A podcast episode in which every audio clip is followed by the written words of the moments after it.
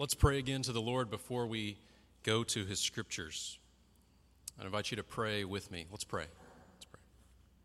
Father in heaven, we thank you for this opportunity and privilege to hear your word publicly read aloud and taught together.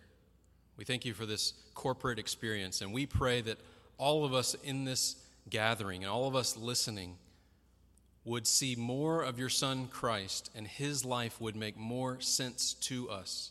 We pray that we would live like him. Father, we pray that you would help our hearts obey the scriptures. I pray that you'd give me help teaching the scriptures.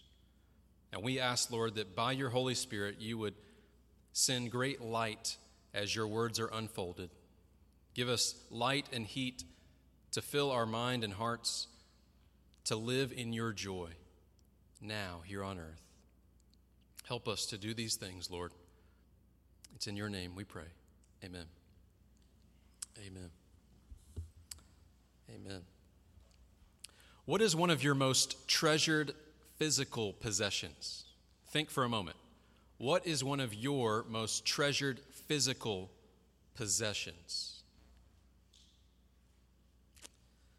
In 2019, Linnea Crowther wrote an article on legacy.com entitled The 21 Most Common Family Heirlooms. I'm not going to go through all 21, but I want to give you the top five. This is as of 2019, the top five family heirlooms that get passed down from generation to generation. Track along and see if this makes sense to you. Number five, letters, diaries, and scrapbooks personality of that loved one shines through. Number four, recipes. Handwritten recipe cards. If you know what that are, put your, put your hand up. Handwritten recipe cards. Okay. Um, imagine if someone in your family has died and yet you still have a handwritten recipe card, how sentimental that can be to see their handwriting, to make that dish, to enjoy and eat that, and just remember being with them. That's number four on the list. Number three, furniture. So a nice, well built rocking chair or a bookcase. Number two, timepieces, a pocket watch, a grandfather clock, something like that. And number one is what? It's jewelry. Jewelry. So a wedding ring, an engagement ring, a necklace, or even if it's something inexpensive, but it's jewelry and there's a story attached. These precious things make for some of the best family heirlooms that get passed down. They get passed down through the generations. And maybe you just heard that list and you're not the sentimental type, and you're kind of wondering why people even do that. Maybe for you, the treasured, valuable things in your life would be something like a vacation, or just taking a road trip, or getting out there to that special scenic getaway. I don't know. Maybe you consider yourself a minimalist who despises material goods and you try to live a, a, Spartan lifestyle. And maybe for you, your, your treasured possession is just getting up on Saturday morning and watching ESPN College Game Day. We all have treasures, don't we? All of us. And not to mention physical things that man made, but physical things like other human beings. We, we treasure things here on earth. And Jesus knows that about us. And here today, because all of us have treasures of some sort, to some degree, things that we highly value for whatever reason, Jesus today is teaching us and teaching his followers that were living 2,000 years ago on a hillside as he taught these things. He's teaching them fundamental wisdom about the wealth of the world. I hope that you'll listen in and look at what Jesus has to teach about the wealth of the world. Go to Matthew chapter 6. Go to Matthew chapter 6. This is page 811 on the Bibles under the seats nearby. You'll be helped to follow along in the scriptures. And if you don't have a copy of the Bible, take that one home with you. It's our gift to you as a church. We're in Matthew chapter 6. We're going to be looking at verses 19 through 24 today. Matthew 6, 19 through 24.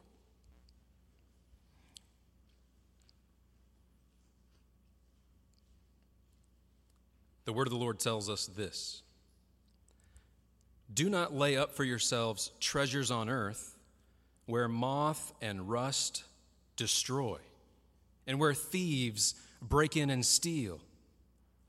But lay up for yourselves treasures in heaven, where neither moth nor rust destroys, and where thieves do not break in and steal. For where your treasure is, there your heart will be also. The eye is the lamp of the body. So if your eye is healthy, your whole body will be full of light. But if your eye is bad, your whole body will be full of darkness. If then the light in you is darkness, how great is the darkness? No one can serve two masters, for either he will hate the one and love the other, or he will be devoted to the one and despise the other. You cannot serve God and money. Amen. Amen. I pray this morning that we would increasingly treasure God, expressing loyal devotion to Him above all else that this world has to offer. We're here on the Sermon on the Mount. If you're just joining us and you're not a member of our church, uh, we've been going through the Sermon on the Mount in past Sundays. And it's a sermon by Jesus that's really a kingdom manifesto. It tells followers of Christ what the kingdom of heaven is all about, how they can live lives that display that they truly are citizens of a heavenly kingdom now here on earth. Jesus teaches us that Christians are to express their allegiance to the kingdom in a seamless way. And by that, I mean earlier in the Sermon on the Mount, he was teaching them about all these acts of private piety, private devotion. He was teaching them about generosity and prayer, the hiddenness of prayer, the, the secret hiddenness of fasting. And now, in a, in a seamless way, he moves right into the public parts of their lives. You know, you might think that you could pray in a way that people might not hear you or, or know what you're praying at home privately. But the things Jesus is talking about here, the treasures, the possessions, the wealth, the stuff that we have, everybody sees it, don't they? That's a public part of our life. And Jesus has instruction to give us about how we steward our stuff and possessions and belongings. And if you notice, we didn't read it aloud, but did you see how verse 25 began with the word therefore? The word therefore is a clue when you're reading the Bible that it's kind of a break in the thought and you're going to get application. And I mention that to you because this is why we're taking the unit of Scripture that we're taking this morning. We're looking at verses 19 through 24 because beginning in verse 25, Jesus is going to give application of these principles that we're thinking about today. Now, Lord willing, there'll be some application in the principles today. But I hope that you'll join us again next week, Lord willing. We're going to continue on in this passage and see some profound implications of taking these principles about our stuff and belongings to heart. So here's how we're going to handle our time in the scriptures today. I want to give you the main point of this passage and the, the framework of how we'll walk through it, and then we'll walk through it. Here's the main point of the passage. If you were to sum up verses 19 through 24, what we just read aloud, it's this Citizens of the heavenly kingdom are those who keep their hearts treasuring God instead of earthly wealth. Citizens of the heavenly kingdom are those who keep their hearts treasuring God instead of earthly wealth. And to make that main point valid, what Jesus does here is beautiful. He takes three strands and he weaves them together. Three contrasting strands. I want to show you that. I want to prove to you that's what he's doing, and then we'll walk through it. So here are the three strands that he brings together. He, he weaves them, braids them together. The first strand is a contrast of treasures. Did you see that in verses 19 to 21? Verses 19 to 21, they're, they're a unit. Some of your Bibles even have them set apart, an indentation that it's its own little paragraph. We know that this is a contrast of treasures because of the way verse 20 begins. You see the word there? It says, but. It creates a contrast earthly treasure, heavenly treasure. Okay, so that's strand number one. And Jesus begins to do another movement. He takes a second strand and weaves it together. Put your eyes on verses 22 to 23. This is a contrast of perspectives, a contrast of vision. Here's the clue. Here's how we know it's a contrast of vision. Look at the way verse 23 starts. It's that word but again. So it's a contrast. And then there's a third strand that's a contrast of masters. This is all in verse 24. And if you're looking for the word but in verse 24, you're going to hurt your eyes. It's not, it's not written there. But do you notice what's the contrast language in verse 24? Do you see it? It says at the beginning of 24, two masters, and then it goes on to say, for either you will do this or do that. It puts a fork in the road, doesn't it? Either you're going to do this or that with these two masters. So before we get into the passage deeply, can you see how three strands of contrast are all woven together? A contrast of treasures, a contrast of vision and perspective, and a contrast of masters. Do you see that? If you can see that, some profound things will happen in your heart and mind later as you continue to meditate on this passage because Jesus weaves them all together because they're all interrelated. So, that strange part in the middle about if your eye is good or your eye is bad and your body has light or darkness in it, that's going to start to make sense when we take these other two strands and we see how they're woven with it. So, let's walk through the passage. I want to invite you to look again at verses 19 through 21. This is the contrast of treasures. Christians are to look beyond earthly treasures and store up treasures in heaven. We see this in verse 19. Look again at verse 19. Do not lay up for yourselves treasures on earth, where moth and rust destroy, and where thieves break in and steal. Jesus calls for a focus on laying up treasures in heaven, and he wants us to be wise about the difference between the earthly versus the heavenly. And in the first century, much like the prosperity gospel that you may hear in some churches today, taught falsely, even in the first century, many believed that the more stuff you had accumulated to your own name and your own family, the more stuff you had, the more wealth you had, that was a direct equal sign to the more favor of God you had on your life, that, that God was so pleased with you, God loved you, you were God's favorite.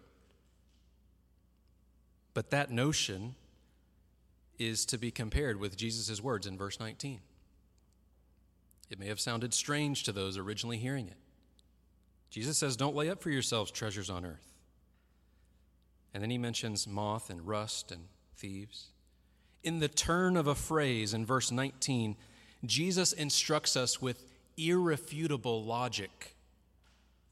Think hard about this, brothers and sisters irrefutable logic was just given to you in verse 19, and it's this treasures on earth are subject to decay, to deterioration, to depletion from theft. Why would Jesus mention moth and rust and theft? Well, he wants to make an airtight case that shows you everything in this created world is subject to brokenness and wearing down the moth. You know what a moth is, right? You've seen a moth. You know, it may fly in at night when you got the lights on inside and it's dark and you didn't get the door closed fast enough and you're swatting around a moth in the house.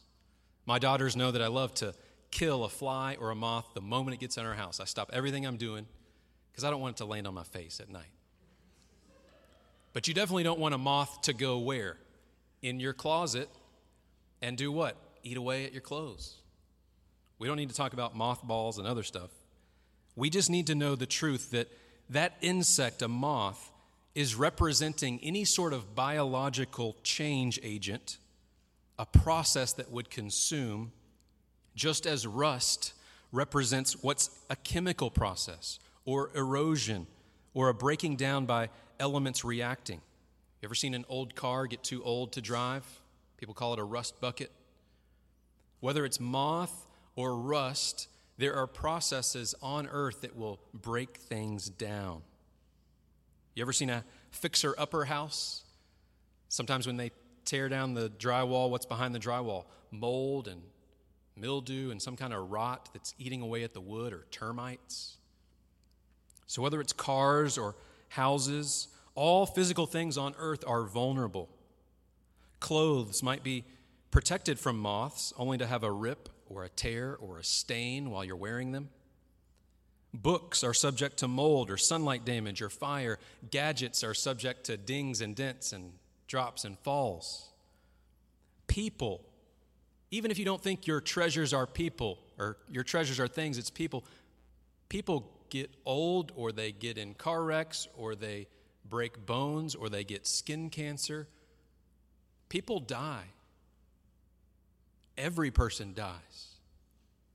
It doesn't matter what your treasure is here on earth, it is vulnerable. It is vulnerable to these things. And Jesus is teaching these here because we never outgrow this truth, friends. We never outgrow this truth. Around each new corner, each new bend of life, new season of life we're in, there are brand new temptations for us to set our hearts on and treasure the things of this earth. It doesn't matter if you're a youth or a college student or a young parent or single or widowed or a grandparent, there are brand new temptations for you around every corner to latch on to something of this earth and make that your treasure. And if you put yourself in the shoes of those listening, the farmers and the city dwellers who heard Jesus, think about what the farmers would have thought about when Jesus said this. They would have been nodding their head, yes, thinking of all their farm equipment and their tools that would rust and the sun and rain and the storms, and even their storehouses of grain that could be eaten away by little critters or, or be ruined by mildew.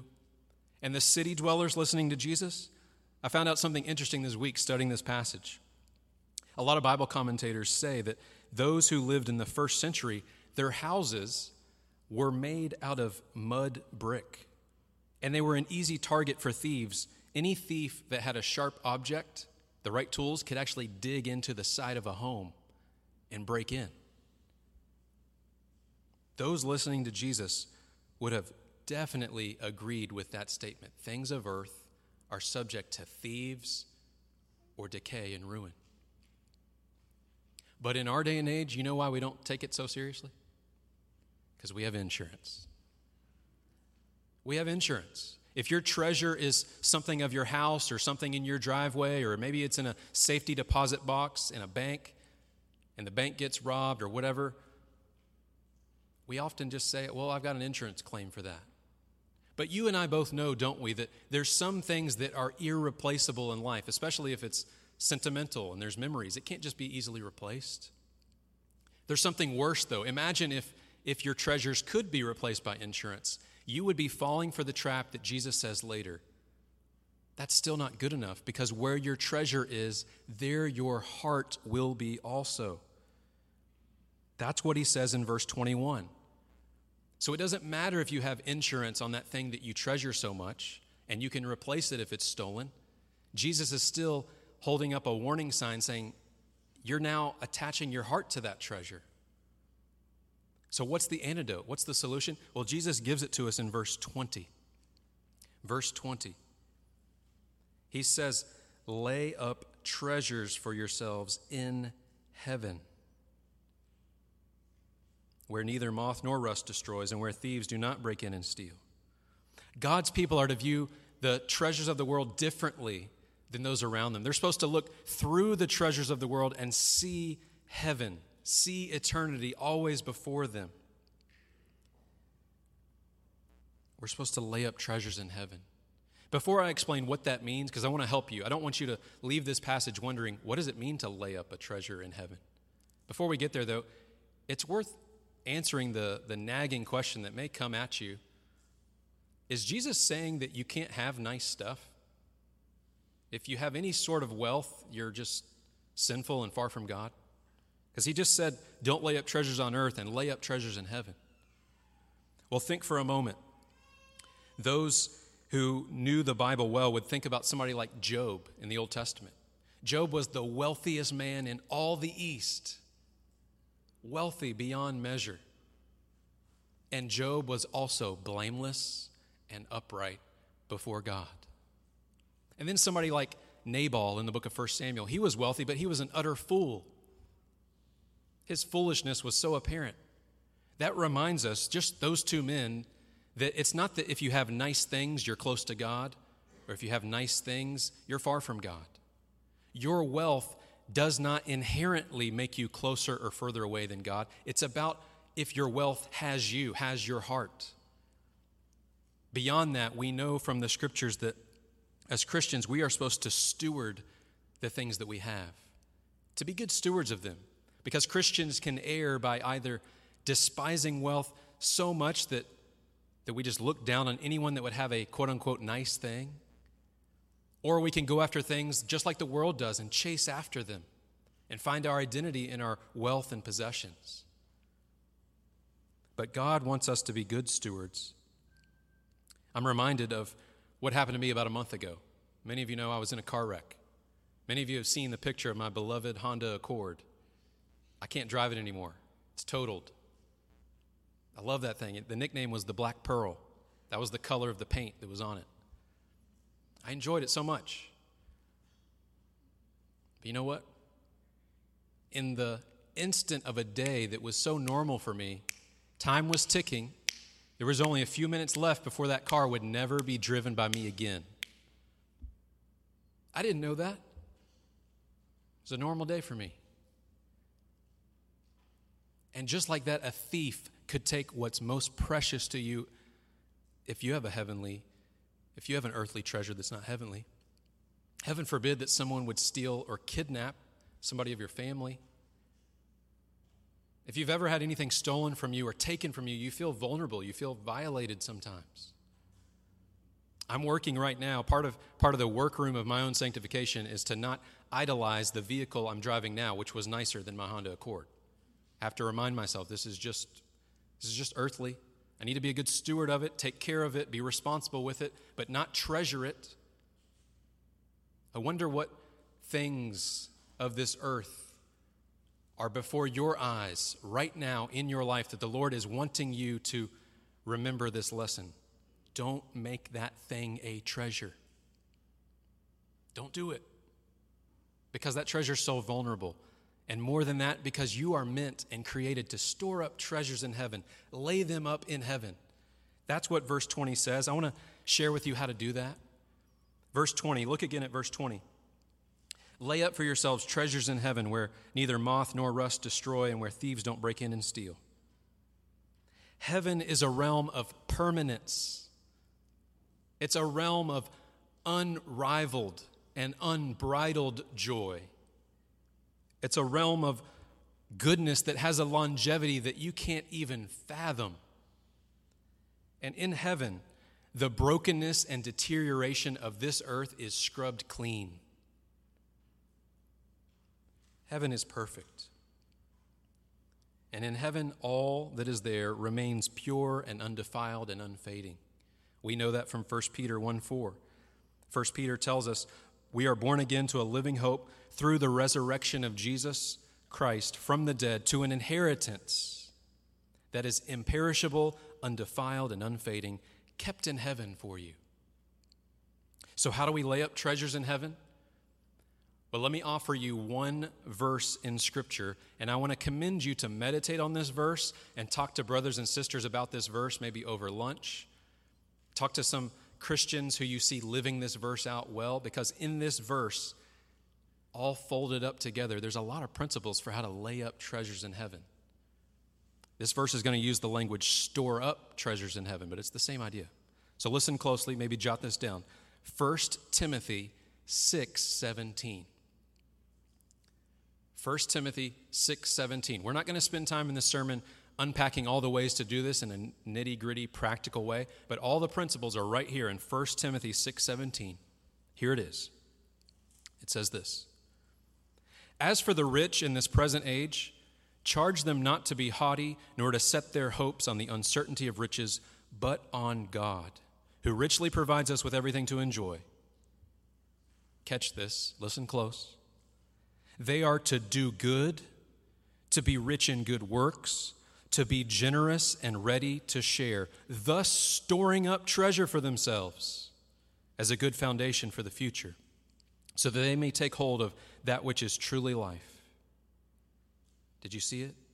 To do good, to be about loving others with your good deeds for the glory of God is how you store up treasures in heaven. Let's be about that. Let's let that mark our lives. Christians have been faithful in every age to learn this lesson of, of the Christian life. I wonder how you're doing learning this lesson of being about storing up treasures in heaven. For where your treasure is, there your heart will be also. Let's keep going. Let's keep going. It's going to start to sound weird here. Jesus moves from saying something that sounds so, I guess it would make sense to our ears, to saying something that sounds like it has just a random place and no bearing, like the, the record player screeches.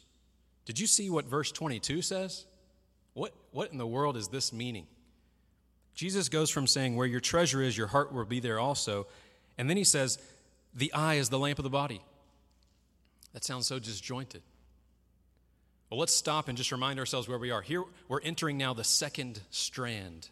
That first strand, the contrast of heavenly and earthly treasures. Here we are in the second strand, a contrast of perspectives. In order for us to start laying up treasure in heaven more and more, it requires a proper sight, a proper vision, a proper perspective.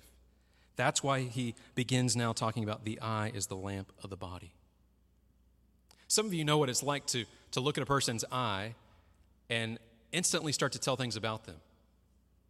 Have you seen any Disney movies or things in the media?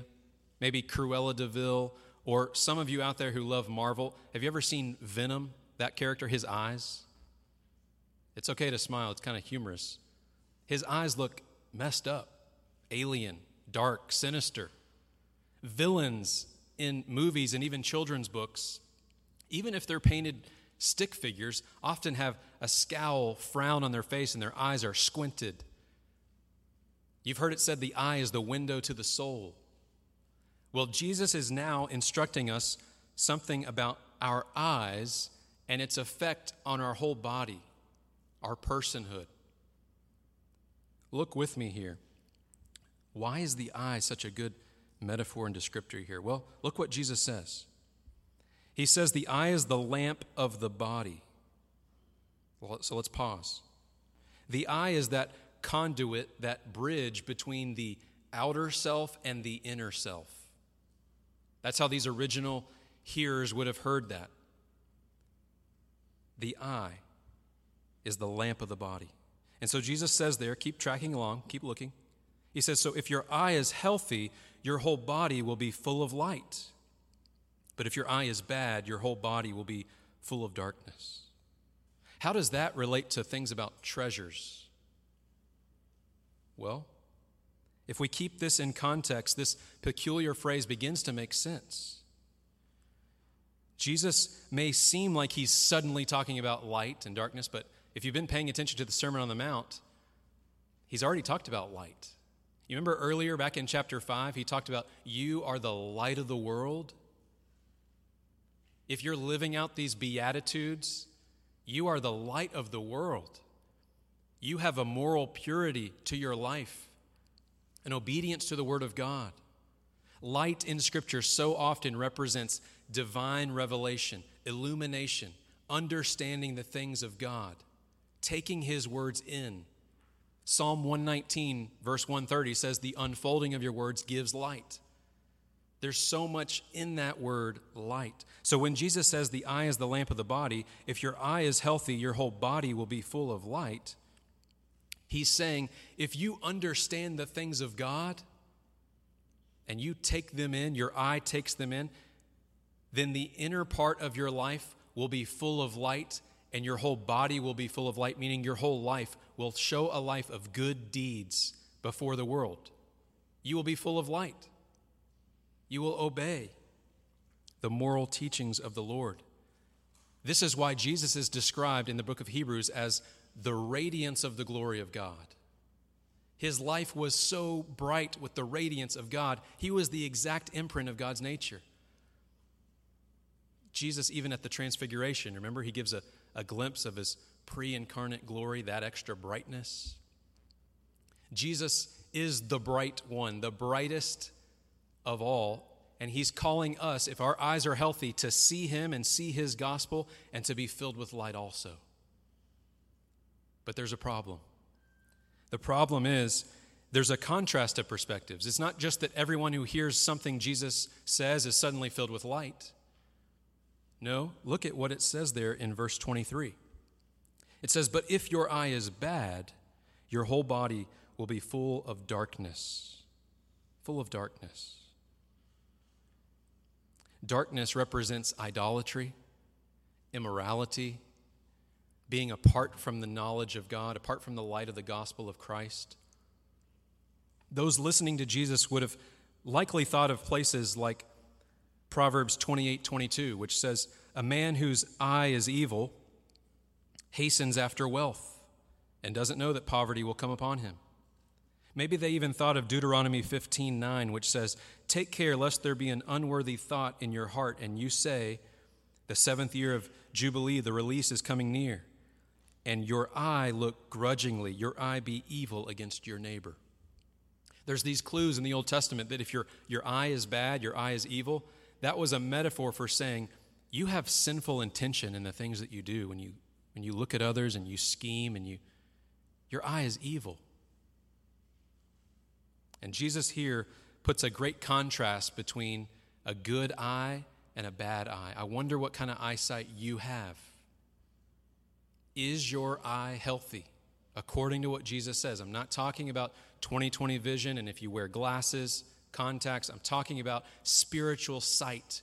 Do you have a vision for eternity that the verses we just read talked about, laying up treasures in heaven? Jesus lived this way. Jesus came to cast out the darkness of our idolatry. Unfortunately, we've gone so quickly over that verse where your treasure is, there your heart will be also. We forget to connect the dots between that and having a good or bad eye.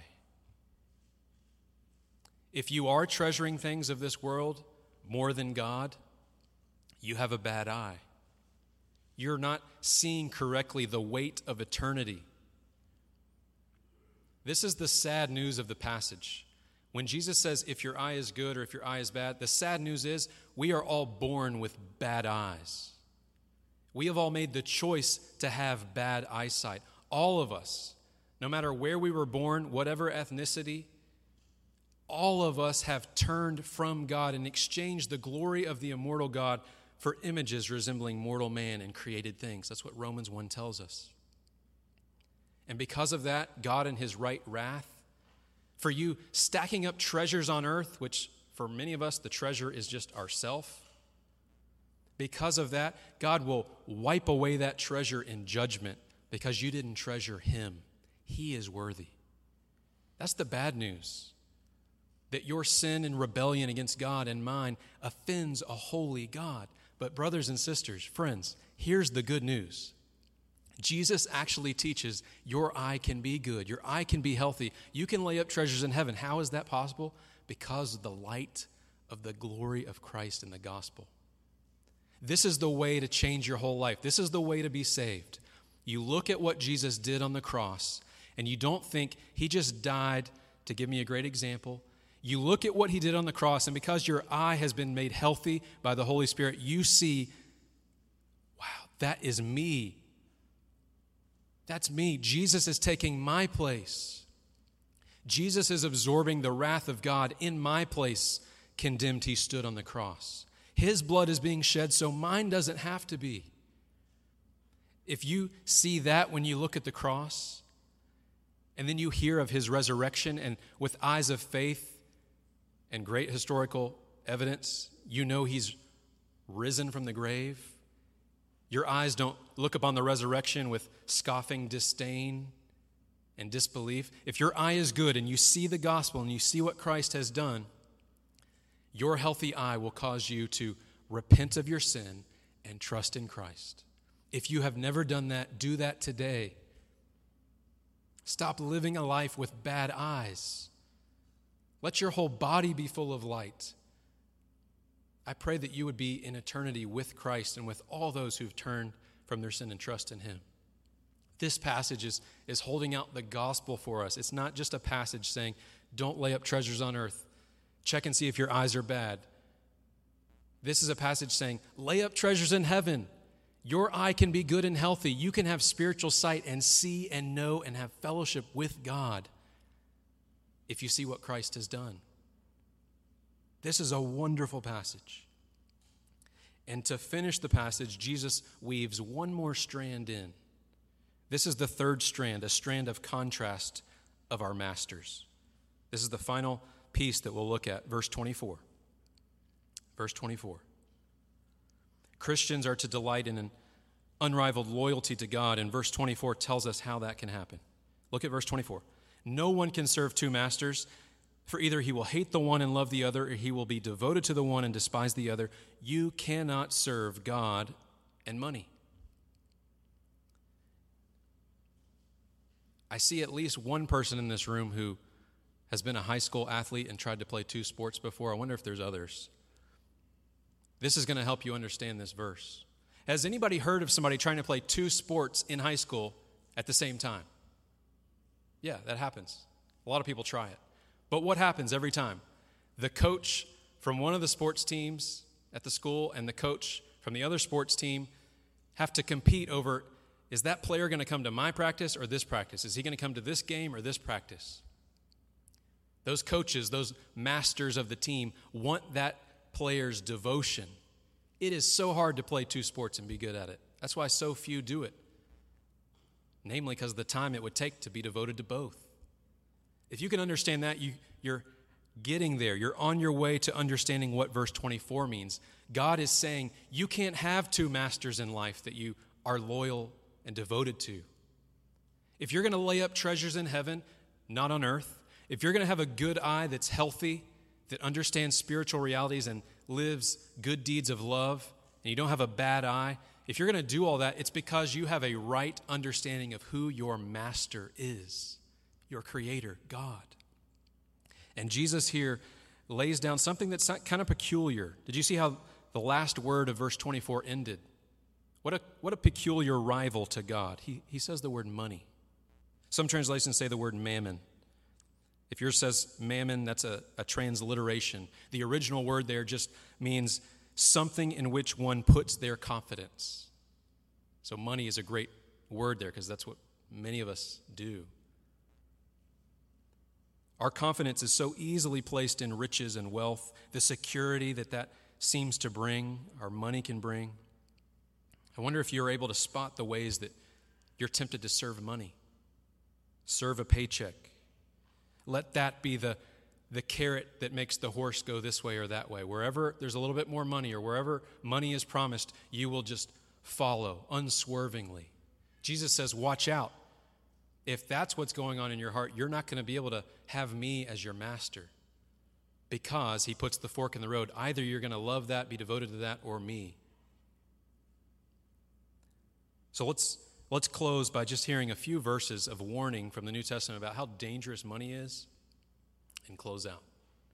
1 Timothy 6, 9 and 10 tell us those who desire to be rich fall into temptation, into a snare, into many senseless and harmful desires that plunge people into ruin and destruction. For the love of money is a root of all kinds of evils.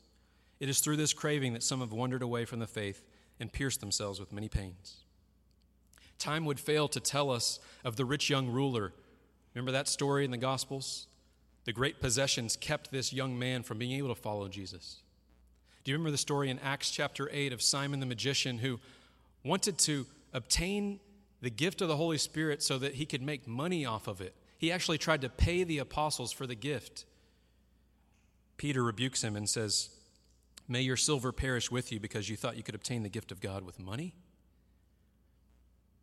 And Judas Iscariot in Matthew 26. Judas went to the chief priest and said, What will you give me if I deliver him over to you? And they paid him 30 pieces of silver. And from that moment, he sought an opportunity to betray Christ. Are you convinced that money makes a bad master? Are you jumping off the deep end to think you can't have any possessions at all in this world? That's not what Jesus is teaching. Jesus is giving us wisdom to not despise material things to not idolize and treasure them too much, but to be a good steward, to see with good eyes how we might use our goods to further the kingdom. I pray that we would keep loving Jesus more, and even with our stuff, we love Jesus more than our stuff, and we use our stuff, our resources for the kingdom. Let's let that be the heirloom, the legacy that we pass down a love for Jesus. Would you rather have a sweet heirloom that gets passed down through your family? Or would you rather be able to pass down through your family faith in Christ, where when people hear your name or know of you, they know that person laid up treasure in heaven? Well, let's end today singing a hymn called Christ is Mine Forevermore. I want to mention the lyrics of this hymn that we're ending with, and then I'll pray and we'll sing it. Think about how this fits with our passage so beautiful. We're going to be singing Christ is Mine Forevermore, and it says this at the opening of the hymn Mine are days that God has numbered. I was made to walk with Him, yet I look for worldly treasure. That's all of us before we know Christ. But then the hymn goes on to say, although we forsake the King of Kings, it goes on to say, Mine are keys to Zion's city, heaven, where beside the King I walk, for there my heart has found its treasure. Christ is mine forevermore. Let's sing this hymn to help our hearts live out this passage and keep it on our minds. I pray that you'll lay up treasures in heaven because that's where Christ is. Amen. Let's pray. Heavenly Father, we thank you for this warning and encouragement and awareness all wrapped into one. Lord, please help us all to take these different strands of contrast and live them out. Lord, help us to see our possessions and wealth the way you want us to see it. Please give us grace for the ways we've failed, please give us grace to enable us to treasure the right things. We love you, Jesus. We thank you for teaching us how to live as we sojourn to heaven. You are worthy. You are our treasure. In your name, we ask for help to live this out. In Christ's name, amen.